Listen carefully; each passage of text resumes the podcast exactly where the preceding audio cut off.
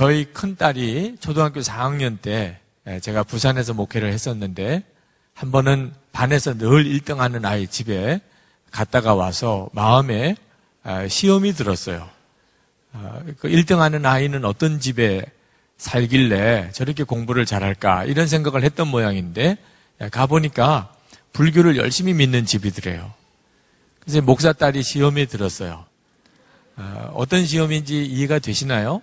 부산에 있는 어느 초등학교 4학년 반에 목사 딸이 있고 보살 딸이 있어요. 하나님은 살아계시고 능력 많으시고 그리고 축복의 하나님이시라면 도대체 목사 딸이 1등이 돼야 돼요? 보살 딸이 1등이 돼야 돼요? 저희 딸이 그날 가지고 있었던 마음의 회의입니다. 하나님은 진짜 살아계신 게 맞아? 이런 생각이 든 거예요. 근데 초등학교 4학년 아이가 그런 것뿐만 아니고 어른들도 이런 수준으로 신앙의 회의를 겪고 있는 분들이 많습니다. 여러분도 이따금 하나님 진짜 살아계신 게 맞아? 이런 생각이 들 때도 있잖아요. 우리가 하나님을 믿을 때 처음에는 아주 단순하게 하나님이 진짜 살아계신다면, 정말 하나님은 능력과 축복의 하나님이시라면, 하나님을 믿는 사람들은 다 보호해 주시고, 지켜주시고, 복을 주실 것이라, 그런 생각을 하게 됩니다. 어린 애만 그런 게 아니고. 근데 실제로 하나님을 잘 믿는 사람들 중에도 어려움을 겪는 사람들이 꽤 많습니다. 믿음이 무너지게 돼요. 하나님은 진짜 살아 계신 걸까? 성경을 제대로 보지 않아서 그렇죠. 하나님의 말씀인 성경 속에 하나님이 정말 사랑하시고 또 축복하시는 많은 사람들이 아, 어려움을 겪고 실패를 경험하고 징계를 당하는 기록이 수도 없이 많습니다. 하나님의 말씀만 읽어보면, 아, 그런 일이 많이 있구나. 금방 알 수 있는 일인데도 우리는 그저 단순하게 생각합니다. 하나님을 믿는 목적이 잘 되고, 복받고, 성공하고, 유명해지고, 돈 많이 벌고, 그런 게 하나님을 믿는 목적이기 때문에 그렇습니다. 하나님이 정말 왜 아, 하나님을 믿는 사람들에게 마음껏 역사하시고 축복하시고 하지 않으시고 이따금 사랑하는 자라고 하시면서 징계하시기까지 하시는지 오늘 여러분들이 그 분명한 답을 얻게 되기를 축복합니다. 여러분은 오해하지 말고 정말 반드시 바로 믿으셔야 할 것은 하나님은 반드시 우리를 축복하십니다. 잘 되기를 원하시고 그렇지만 하나님의 진짜 원하시는 것은 우리가 이 세상에서 돈 많이 벌고 성공하는 것이기보다는 우리가 거룩한 자가 되는 것이라는 것을 명심해야 합니다. 하나님이 정말 원하시는 것이 우리가 죄를 벗어버리고 거룩한 삶을 사는 것입니다. 여러분이 이 사실을 분명하게 믿고 이해하기 전에는 하나님의 징계를 이해하기가 어렵습니다. 그리고 믿음이 자꾸 무너지게 되죠. 오늘 말씀을 한번 보시면 10절 하반절에 보면 하나님께서는 우리를 자기의 거룩하심에 참여하게 하시려고 우리에게 유익이 되도록 징계하십니다. 하나님이 사랑하는 사람을 왜 징계하시나? 유익하게 하시려고. 무슨 유익이길래? 하나님의 거룩함에 참여하게 하신다는 것입니다. 하나님께서 우리에게 독생자인 예수 그리스도를 보내주시고 예수님은 우리를 위해 십자가에 죽으셨어요. 그래서 우리에게 어떤 복이 임했습니까? 모든 죄가 사함을 받았고 우리가 천국에 가게 되었습니다. 그렇지만 하나님이 진짜 원하시는 것은 거기까지가 아닙니다. 하나님이 정말 원하시는 것은 곧 다음이에요. 이제 우리가 거룩한 삶을 살게 되는 것입니다. 하나님의 자녀답게 거룩한 삶을 살아가는 것이에요.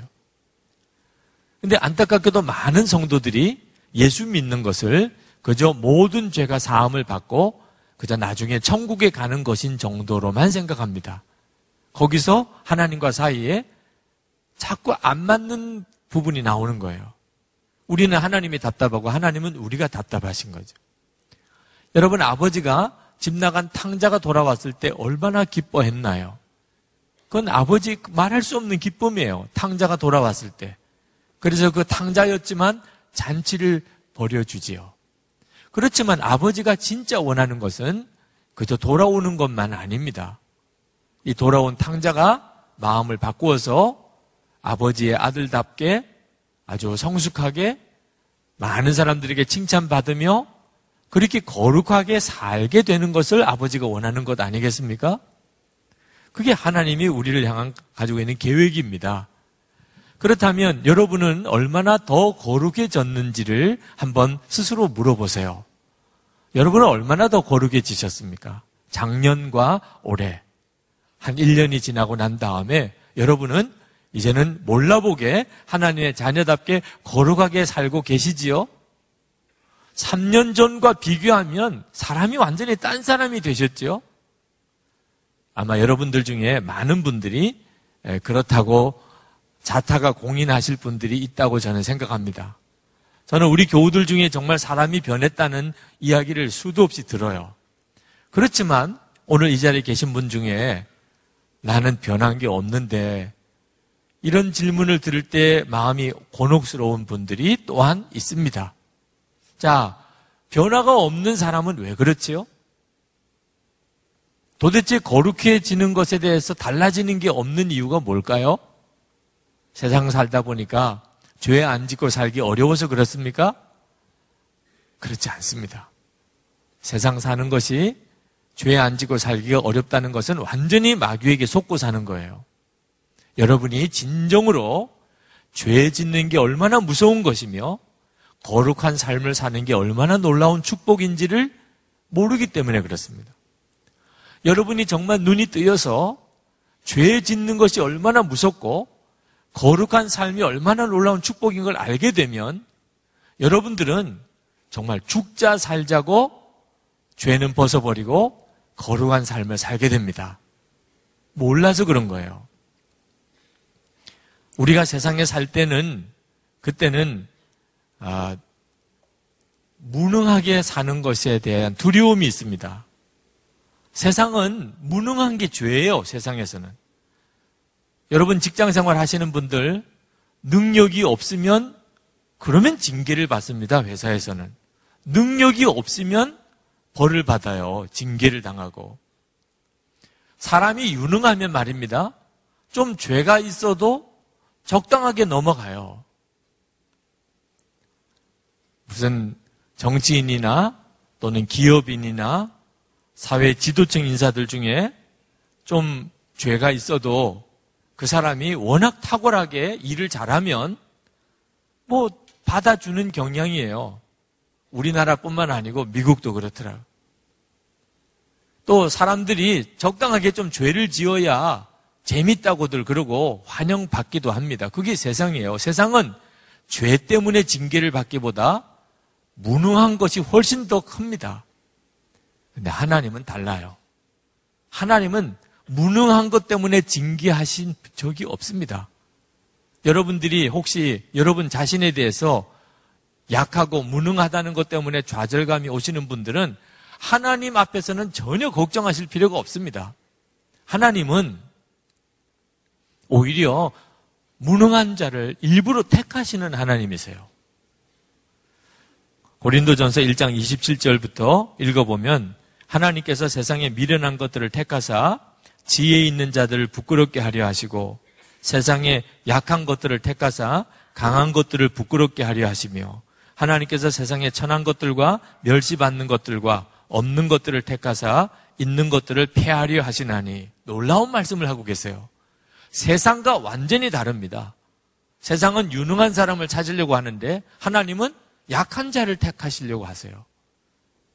그런 하나님이 일 잘 못한다고 능력이 없다고 징계하실 이유가 없지요. 하나님은 죄가 있는 사람을 징계하세요. 죄가 있어. 거룩하지 않은 사람을 하나님이 징계하십니다. 아무리 그 사람이 유능하든, 아무리 교회에 공헌이 많든, 아무리 하나님의 나라에 무슨 큰 역할을 하든 상관없어요. 하나님은 죄가 있으면 용납하시지 않습니다. 다윗 그러나 하나님이 마음에 드시는 사람이었고 하나님이 왕으로 세운 사람입니다.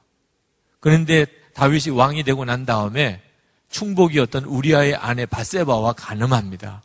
그리고 임신이 되어버려요. 다윗이 교묘하게 우리아를 죽음으로 내몰지요. 자, 이런 일이 벌어진 일을 그때 당시의 세상 기준으로 보면 뭐 왕이 그 정도쯤은 하지 뭐 이렇게도 볼 수도 있는 일이에요. 하나님은 결코 용납하실 수가 없었어요. 그리고 다윗을 얼마나 하나님께서 무섭게 치셨는지 모릅니다. 바세바 사이에 낳은 아이 낳자마자 죽었어요. 그렇게 하나님께 울며 불며 살려달라고 다윗이 애를, 액을 복골해도 하나님께서 그 아이를 죽였습니다. 그렇게 잘생기고, 어? 믿었던 아들 압살롬이 아버지를 반역합니다. 반역할 정도뿐만 아니고 아버지의 처첩을 공개 백주 대낮에 범하는 끔찍한 폐륜을 저지릅니다. 하나님이 다윗을 얼마나 아프게 무섭게 치셨는지 모릅니다. 그렇게 사랑이 많으신 하나님, 다윗을 좋아하신 하나님, 다윗에게 복을 주신 하나님, 다윗을 왕으로 삼으신 하나님이 어찌 이럴 수가 있지요? 사랑하셨기 때문입니다. 다윗을 정말 사랑하셨기 때문에.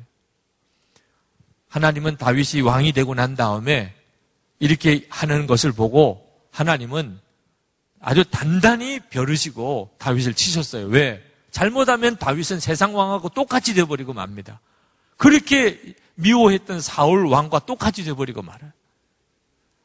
하나님께서 다윗에게 앞으로 이런 식의 죄를 지을 생각 자체를 못하도록 하나님께서 무섭게 치셨어요. 왕 되고 난 다음에 잘못된 사람 많습니다. 하나님이 다윗을 사랑하신 거죠. 죄의 종, 마귀 종 되지 않도록 하나님께서 다윗을 단속하신 겁니다. 여러분, 여러분 중에도 성공하고 싶은 분, 높아지고 싶은 분, 부자 되고 싶은 분, 그런 분들이 있으실 텐데, 마음에 단단히 결심해야 돼요. 하나님께서 그런 사람일수록 더 엄하게 징계하십니다. 아주 작은 죄라도 하나님께서 절대 용납하지 않으세요. 왜?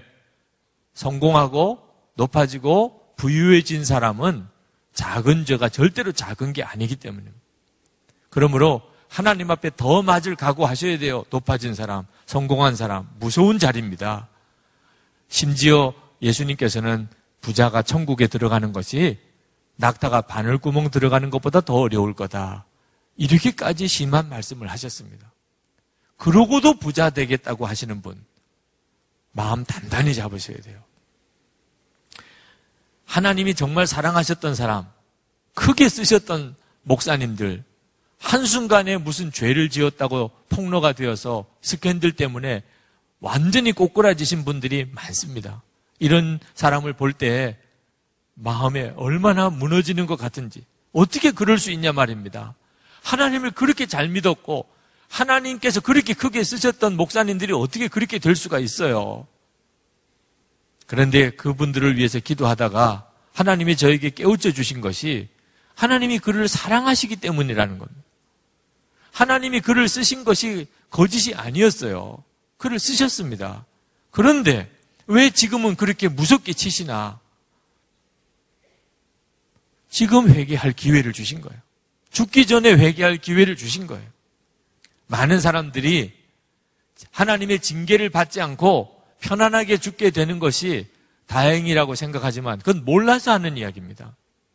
하나님 앞에 가서 보시면 여러분의 생각이 얼마나 잘못되었는가를 알게 돼요. 죄는 드러나는 게 복입니다.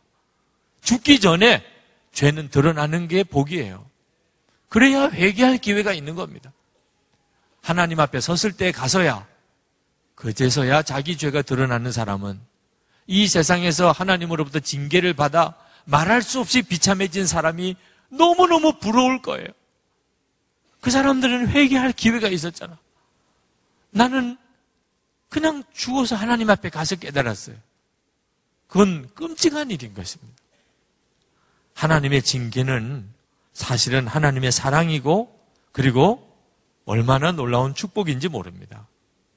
우리가 하나님의 징계를 받으면 돈도 잃고 건강도 잃고 세상의 지위도 잃고 실패도 합니다.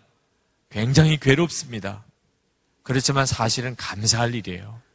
그것 때문에 회개할 수 있었다면 감사할 일입니다. 혹시 오늘 이 시간에도 하나님의 징계가 있어서 회개하는 기회를 얻은 분들은 감사해야 합니다. 하나님께서 이처럼 우리를 징계하시면서까지 죄를 짓지 못하게 하고 거룩한 삶을 살게 만드시는 이유는 구원의 축복을 잃어버리지 않게 하기 위해서 그렇습니다. 히브리서 12장 14절 다음번 설교 때 첫 번째 구절입니다만 오늘 말씀과 연결이 되어서 제가 읽어드립니다. 모든 사람과 더불어 화평하게 지내고 거룩하게 살기를 힘쓰십시오. 거룩해지지 않고서는 아무도 주님을 뵙지 못할 것입니다. 여러분, 왜 하나님께서 그토록 죄를 짓지 말라 그러시고 거룩한 삶을 살라고 하시는가? 그렇지 않으면 구원 못 받아요. 거룩한 삶을 사는 것에 대해서 절대로 작게 여기면 안 됩니다. 고린도전서 3장 16절 17절에 우리가 하나님의 성전이라고 하는 말씀을 하고 계세요. 너희는 너희가 하나님의 성전인 것과 하나님의 성령이 너희 안에 계시는 것을 알지 못하느냐? 누구든지 하나님의 성전을 더럽히면 하나님이 그 사람을 멸하시리라. 하나님의 성전은 거룩하니 너희도 그러하니라. 여러분, 지금 이 예배당은 엄밀히 말해서 성전이 아닙니다. 그냥 예배당이죠. 성전은 저와 여러분의 육신, 이 몸이 성전이에요. 하나님의 영이 우리 안에, 성도들 안에 들어오셨습니다. 우리를, 몸을 성전 삼으시고, 우리 안에 오셨어요. 여러분은 여러분의 몸이 성전되었다는 사실을 명심해야 됩니다. 그렇지 않으면 성전을 더럽히는 자가 돼요.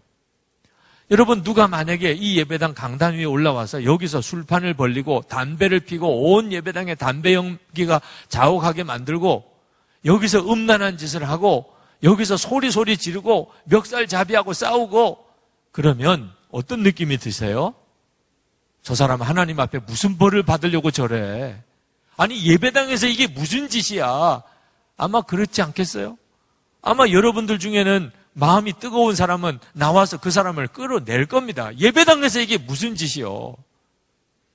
그러나 이 예배당이 중요한 게 아니고 여러분의 몸이 더 중요해요. 이미 성전된 겁니다. 그런데 술, 담배로 그리고 온갖 더러운 것으로 음란한 일로 혈기로 다툼으로 여러분의 몸을 더럽히고 어떻게 잘 되기를 원하십니까? 하나님의 성전을 더럽히는 자는 멸하시리라고 하셨다는 사실. 하나님께서 왜 이렇게 답답하시죠? 그렇게 사랑하시면서도 왜 하나님이 징계하시지요? 이걸 깨닫지 못하면 방법이 없기 때문이에요. 여러분은 여러분의 자녀들에게 왜 매를 드세요? 말로 안 되니까. 도무지 깨우칠 수가 없으니까. 아프게 해서라도 죄 지으면 안 된다. 바로 살아야 된다. 그거 깨우치고 싶어서 하는 거 아니겠습니까? 하나님께서 우리를 징계하시는 이유는 방법이 없기 때문이에요. 완전히 마귀에게 사로잡혀서 생각이 완전히 세뇌가 되어버렸어요. 이제는 하나님이 무슨 말을 해줘도 듣지를 못해요. 그러면 할 수 없이 징계하시는 겁니다. 다윗이 못 알아들으니까 바세바와 가늠하고는 완전히 다윗이 제정신이 아니었어요. 그러니 하나님이 결국은 나단 선지자를 보내서 다윗에게 하나님의 말씀을 대언하게 하고 그리고는 다윗을 엄히 치신 겁니다. 다시는 돌아보지도 않도록 죄 짓는 생각은 하지도 못하도록 하나님 막으신 거예요. 발람 선지자가 하나님의 말씀을 들었지만 탐심의 눈이 멀고 나니까 하나님의 음성을 뜻을 제대로 분별을 못합니다. 결국은 자기가 타고 가던 나귀가 사람의 말을 하면서 자기 주인 나다 발람 선지자를 책망하는 부끄러운 수치를 당하고 납니다. 못 알아들으니까. 여러분, 하나님의 말씀을 못 알아들을 정도로 죄와 마귀에게 사로잡히는 것은 무서운 일입니다. 마귀는요, 우리를 죄의 종되게 만드는 것이 목적입니다. 혹시 이 자리에 주일 예배에는 나와 계시지만 실제로 생활 중에 너무너무 부끄러운 죄, 은밀한 죄에 묶여서 사시는 분 똑똑히 들으셔야 됩니다. 마귀는 교회 나오기까지도 만들어줘요. 그러나 실제 삶에는 자기 종이 되게 만듭니다. 마귀는 겉으로 우리를 힘들게 하지 않는 존재처럼 보여요. 마귀는 굉장히 우리에게 친근하게 다가옵니다. 아주 재밌는 거는 다 하게 해줘요. 아주 이 세상에 흥미로운 일 다 보여줘요. 하고 싶은 대로 마음대로 하라. 그게 너의 자유다. 그게 마귀의 미혹입니다. 그리고 우리를 사로잡아 가는 거예요. 오히려 우리를 힘들게 하는 분은 하나님이세요, 하나님.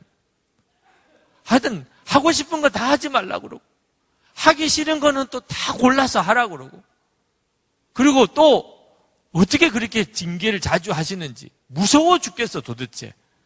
하나님은 무서워 죽겠어. 마귀는 너무 놀라운 친구야.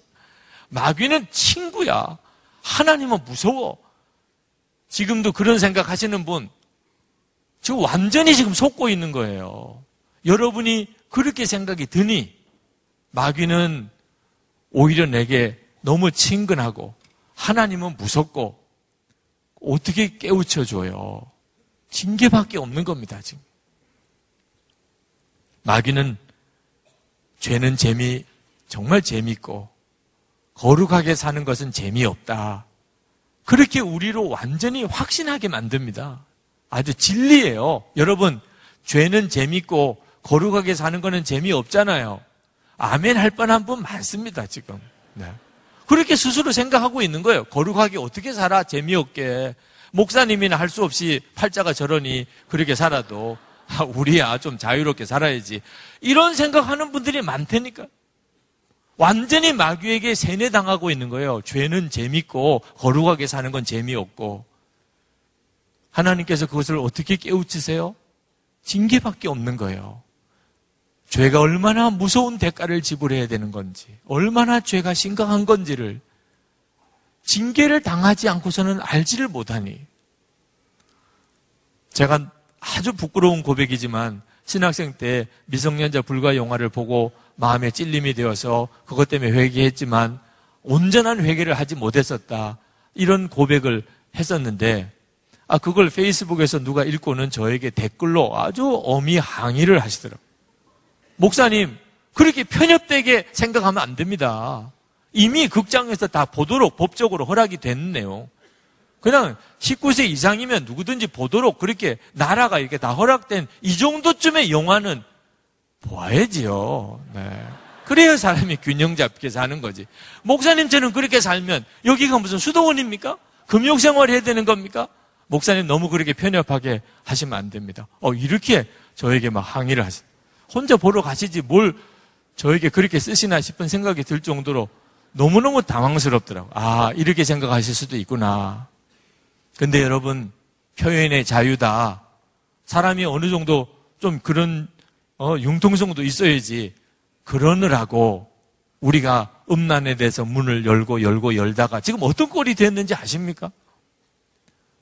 지금 음란물이 어느 정도 수준인지를 아시나요?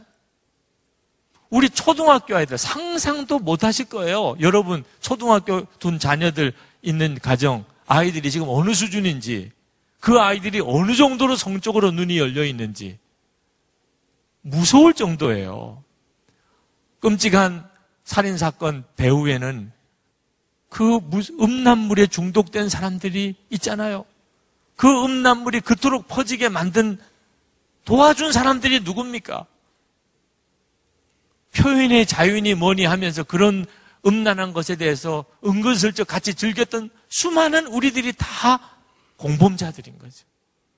제일 돈벌이가 잘 되는 게 그 사업이라고 하잖아요. 가정이 엄청나게 파괴되어 나갑니다. 초등학교 때부터 그랬던 이 아이들이 이제 크면 어떻게 될까요? 여러분, 죄 절대로 재밌는 거 아닙니다. 죄가 여러분에게 대가를 물어오게 될 때는 끔찍한 일이에요. 하나님께서 그것을 어떻든지 막아보시려고. 죄에 대해서 눈도 돌리지 않게 해주고 싶어서. 그래서 우리를 징계하시는 거예요. 거룩함의 삶은 여러분 상상할 수 없는 기쁨입니다. 세상 재미에 빠진 사람에게는 24시간 예수님을 바라보고 주님과 온전히 동행하고 거룩하게 산다는 것이 오히려 끔찍하게 느껴질지 모르지만 그건 몰라서 그런 거예요. 저는 주님을 계속 바라보면서 제 안에 변화가 많이 일어났어요. 그 중에 하나가 욕심이 없어졌어요. 목회 자체도 욕심이 없어졌어요. 한 번은 목사님들과 이야기를 나누는데 제 이야기를 했더니 어느 목사님이 정색을 하고 유목사 우울증이야 그러더라고요. 그리고 우울증에 대한 여러 가지 어, 지표를 쭉 이야기를 하는데 거의 다 제게 맞아요. 아주 심각하다고 그러더라고. 그러나 저는 알지요. 제가 우울증이 아니라는 걸. 제 안에 너무나 놀라운 기쁨이 있어요. 예수님을 더 알아가는 기쁨. 정말 눈에 보이지 않는 그 예수님이 눈에 보이듯이 바라보아지는 그 기쁨을 아시나요? 하나님은 진짜 살아계시고 하나님의 나라는 정말 있다는 사실을 확신하게 되는 그로 인해서 오는 그 기쁨을 정말 아시나요? 이제는 진짜를 발견한 것 같아요. 왜 살아야 되는지. 거룩함의 놀라운 축복을 모르니까. 그러니까 은근슬쩍 세상에 기웃거리고 세상 재미를 탐하는 겁니다. 하나님께서 우리에게 거룩함을 통하여 우리에게 주시는 것이 마음의 평화예요. 11절 말씀에 무릇 징계는 어떤 것이든지 그 당시에는 즐거움이 아니라 괴로움으로 여겨지지만 나중에는 이것으로 훈련받은 사람들에게 정의의 평화로운 열매를 맺게 합니다. 징계는 훈련을 위해서 주시는 거예요. 24시간 예수님을 바라보는 것도 다 훈련입니다. 왜 그게 필요한 거지요? 워낙 우리의 육신이 완악하니까 그래요. 너무나 좋은 것이지만 그것을 누리기까지는 훈련이 필요해요. 훈련 받은 사람에게는 비로소 알게 됩니다. 얽매인 죄 벗어버리고 그리고 거룩한 삶을 살아가는 사람에게는 마음이 놀라운 평화가 와요. 환경과 여건 상관없어요. 하나님과 나 사이가 친밀하다는 것이 주는 이 평화. 두려움이 없어요. 염려가 없어요. 환경이 이렇게 저렇게 바뀌는 것에 대해서 별로 신경이 쓰여지지 않아요. 하나님과 나 사이에 친밀하면 지금 잘 가고 있는 거예요. 아주 잘 가고 있는 거예요.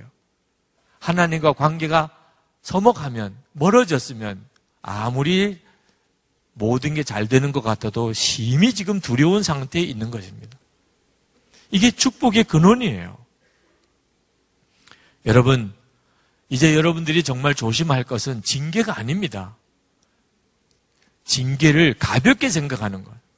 우리가 진짜 조심할 겁니다. 5절 말씀에 내 아들아 주님의 징계를 가볍게 여기지 말고 하나님의 징계를 가볍게 여긴다는 말은 하나님께서 우리를 이제는 죄에서 벗어나서 거룩한 삶을 살게 하려고 우리에게 이런저런 모양으로 징계를 하세요.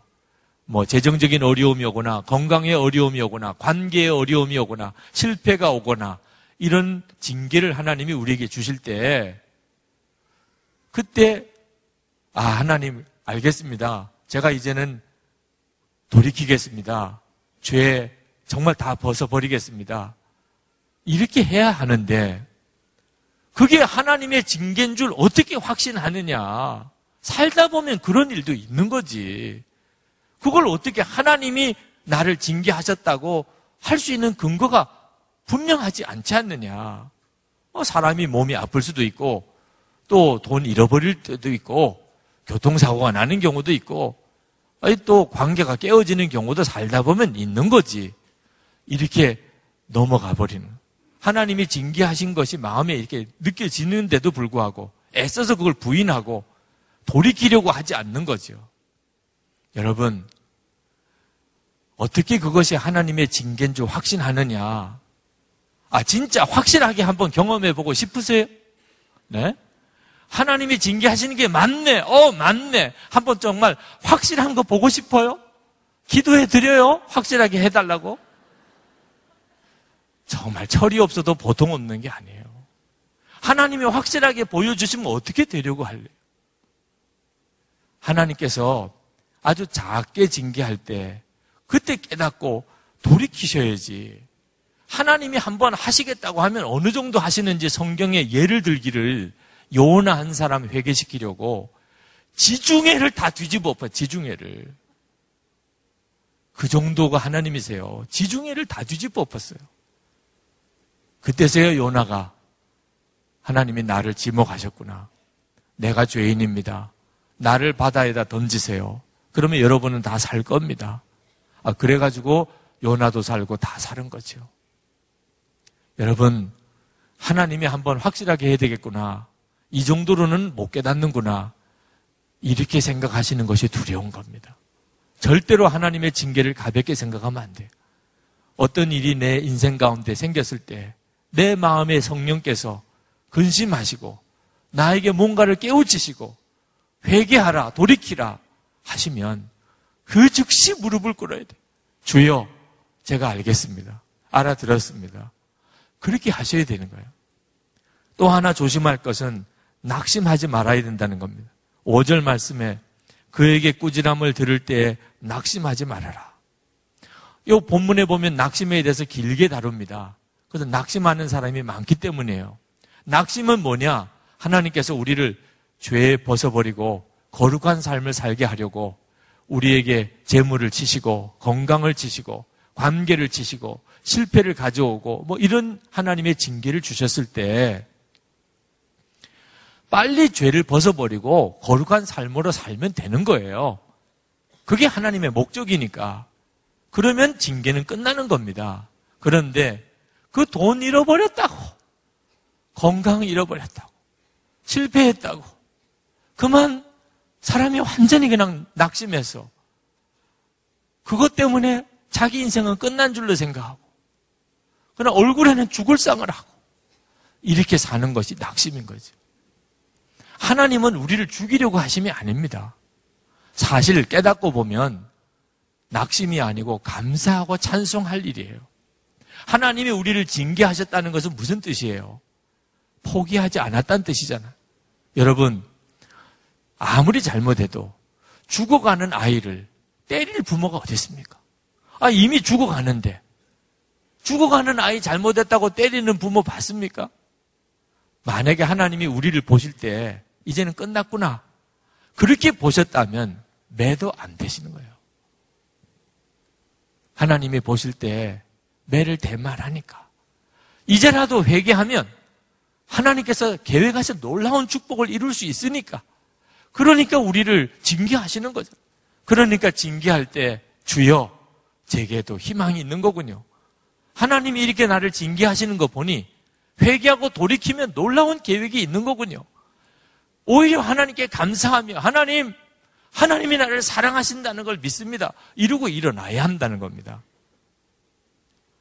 오늘 말씀 12절에 보세요. 그러므로 여러분은 나른한 손과 힘 빠진 무릎을 일으켜 세우고 똑바로 걸으십시오. 그래서 절름거리는 다리로 하여금 삐지 않게 하고 오히려 낫게 하십시오. 아, 제발 하나님께서 징계하셨다고 그냥 손도 늘어뜨리고 그리고 무릎에도 힘을 빼고 그냥 뒤틀뒤틀 이렇게 걷지 말란 말입니다. 그러다가 잘못하면 삐어요, 다리를. 똑바로 걸으시란 말. 하나님이 사랑하시는 거니까. 요한계시록 3장 19절에 무릇 내가 사랑하는 자를 책망하여 징계하노니 내가 사랑하는 자를 책망하여 징계하노 오늘도 우리가 사생자가 아니고 참 아들이기 때문에 징계하신다고 하셨잖아요. 그러니 이제는 징계를 받았다고 생각하면 하나님이 나 사랑하시는 거구나. 그렇게 고백하고 오히려 더 당당하게 일어나야 비로소 하나님의 계획이 이루어지는 겁니다. 저는 제 인생 가운데 하나님이 저를 징계하셨던 잊어버릴 수 없는 기억이 제가 군목 훈련 받다가 다리가 부러져서 장애인이 될 뻔했던 때입니다. 저는 그때 그게 징계인 줄 처음에는 몰랐어요. 징계 받을 이유가 없다고 생각했습니다. 저는 사람들에게 별로 비난받을 만하게 살지도 않았고, 모범생이라고 칭찬받았고, 나름대로 열심히 살았고, 3대째 목사에 그리고 이제 군목으로 입대를 했습니다. 징계를 받을 만한 일이 없다고 생각했어요. 그죠? 운이 나빠서, 운이 나빠서 사고로 이렇게 다리가 부러졌구나. 처음에는 그렇게 생각했어요. 그런데 기도할 때 깨달았어요. 저는 하나님을 믿는 목사면서도 다리가 부러지는 중상을 입었을 때 하나님보다는 아버지를 찾았어요. 하나님을 불렀을 때는 응답하시는 하나님이 어디 계신지 저는 몰랐어요. 그게 제 믿음이었어요.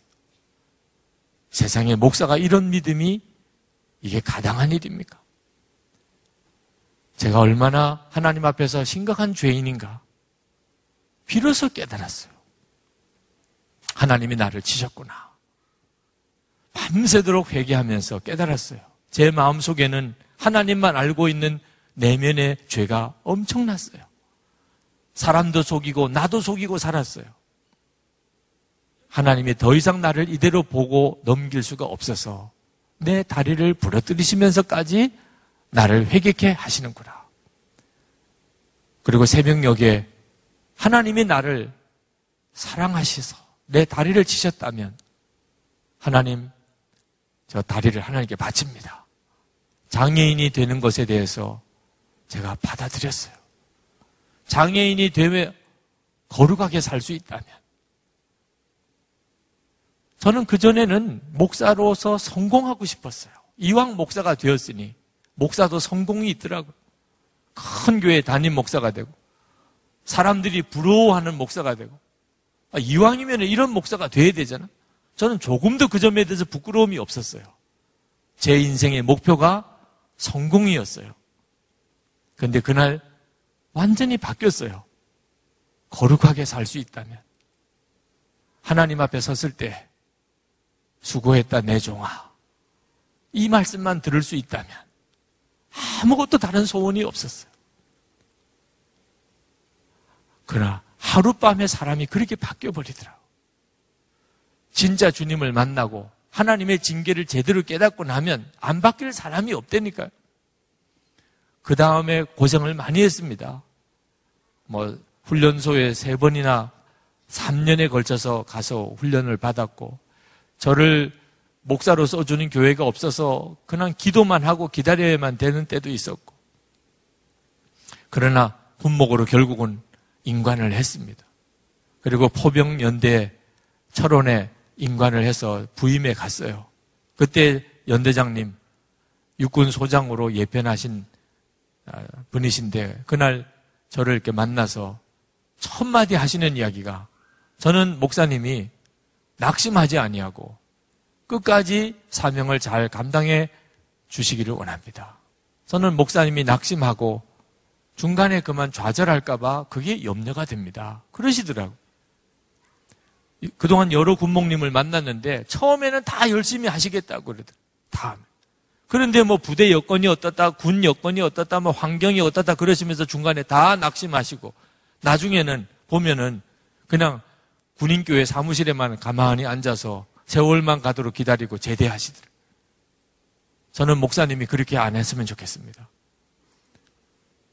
저는 제대할 때까지 정말 모든 것을 감사하면서 했어요. 낙심할 게 없었어요. 왜냐하면 너무 감사하니까. 그 광주통합병원에서 밤새도록 울면서 하나님께 기도하고 그리고 주님께 나 자신을 완전히 바치고 헌신하고 그리고 주님과 동행하는 눈이 열리게 된 이후부터 무슨 일을 맡겨주든지 감사한 거예요. 3년 동안 내내 그냥 모든 게 감사해요. 그러다가 보니까 군단장 표창까지 받았어요. 아, 목사가 열심히 목회하는 것 때문에 표창을 왜 하나 모르겠어요. 나중에 알고 보니까 군에서 표창 받은 건 별로 재수가 없다 그러더라고요. 네.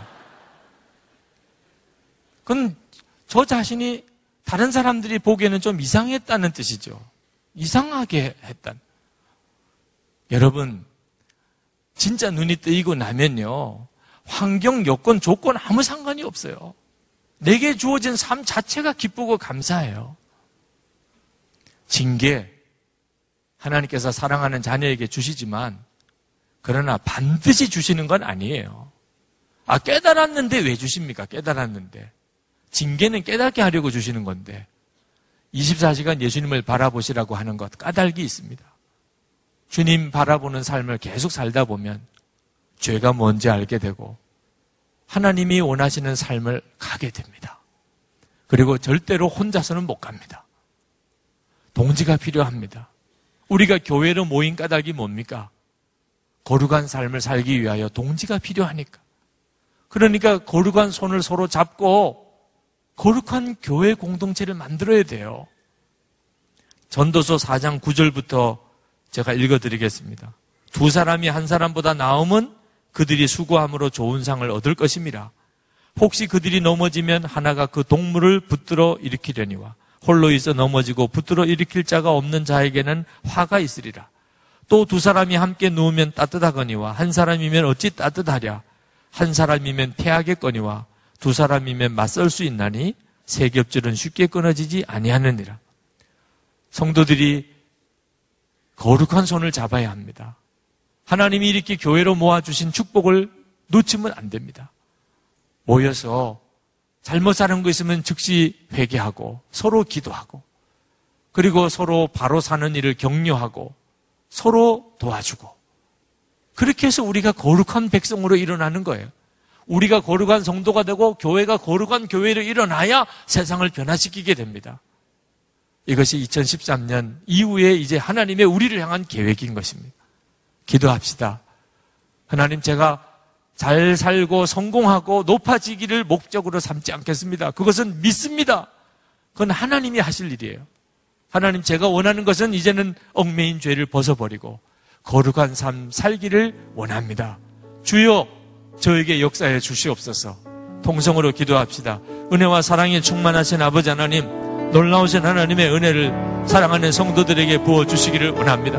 아버지 하나님, 오늘 주님의 교회에 나와서 하나님 찬송하고 예배하고 주의 말씀과 성령의 역사하심으로 우리의 심령의 주의 말씀을 받고 갑니다. 하나님 이 시간에 한 사람 한 사람 심령 속에 주의 역사해 주시기를 원합니다. 하나님의 계획하신 것을 알게 하시고 깨닫게 하시고 보게 하시고 누리게 하시고 하나님의 거룩한 사람으로 일어나게 하시고 성도와 성도들이 거룩한 손을 맞잡고 일어나게 하시고 교회가 거룩한 교회가 되어 세워지게 하여 주옵시고 하나님 저희들을 통하여 하나님이 하실 일이 이루어지게 되기를 원합니다. 하나님의 역사가 우리를 통하여 이루어지게 되기를 원합니다. 성도들을 통하여 이루어지게 되기를 원합니다. 아버지 하나님, 오늘도 사모함에 깔끔한 심령이 은혜를 받게 하소서. 주님 붙잡혀지게 하소서. 하나님 거룩하게 주님 앞에 나아가게 하여 주시옵소서. 주님 감사합니다. 찬송합니다. 주님 감사합니다. 은혜와 사랑이 많으신 하나님. 오늘도 하나님이 계획이 있어서 저희들을 주님께로 부르시지 않았습니까? 말씀과 함께 성령님 역사해 주시기 원합니다. 오늘 이 자리에 있는 이들은 어린 아이까지 하나님 한 사람도 빠지지 않고 주의 손으로 안수하여 주소서. 얽매인 죄에서 벗어나 거룩한 삶을 향하여 나가게 하소서. 하나님의 말할 수 없는 놀라운 계획을 이루고 살게 해 주소서. 우리가 거룩한 손을 서로 맞잡아 거룩한 교회 공동체가 일어나게 되기 원합니다. 이 나라와 이 사회와 민족이 바꿔지게 되기 원합니다. 통일이 거룩한 통일이 이루어지기 원합니다. 북한에 있는 동포를 우리가 구원해낼 수 있게 되기 원합니다. 세계 열방의 주의 복음이 증거되기를 원합니다. 오늘도 하나님 앞에 나와서 정성을 다하여 감사하며 예물을 드린 성도들 진심으로 주님께 예배하기를 갈망하는 저들을 받아 주소서. 복을 주소서 주여 은혜를 주소서. 몸이 아픈 이들은 주여 이 시간에 고쳐 주소서. 상한 마음을 회복시켜 주셔서 기쁨과 감사와 사랑이 넘치게 하소서 베풀어 주며 나누어 주며 살게 하시고 가정 안에서부터 먼저 변화가 일어나게 하시고 성도의 기업에 힘을 더하여 주시고 주여 주의 손을 더하셔서 베풀고 나누고 돕고 살게 해 주시옵소서. 성도들이 힘을 얻어 일어나기 원합니다. 사명자로 일어나기 원합니다. 하나님의 거룩한 백성으로 일어나기를 원합니다. 주 예수 그리스도 이름으로 간절히 축복하며 기도합나이다. 아멘.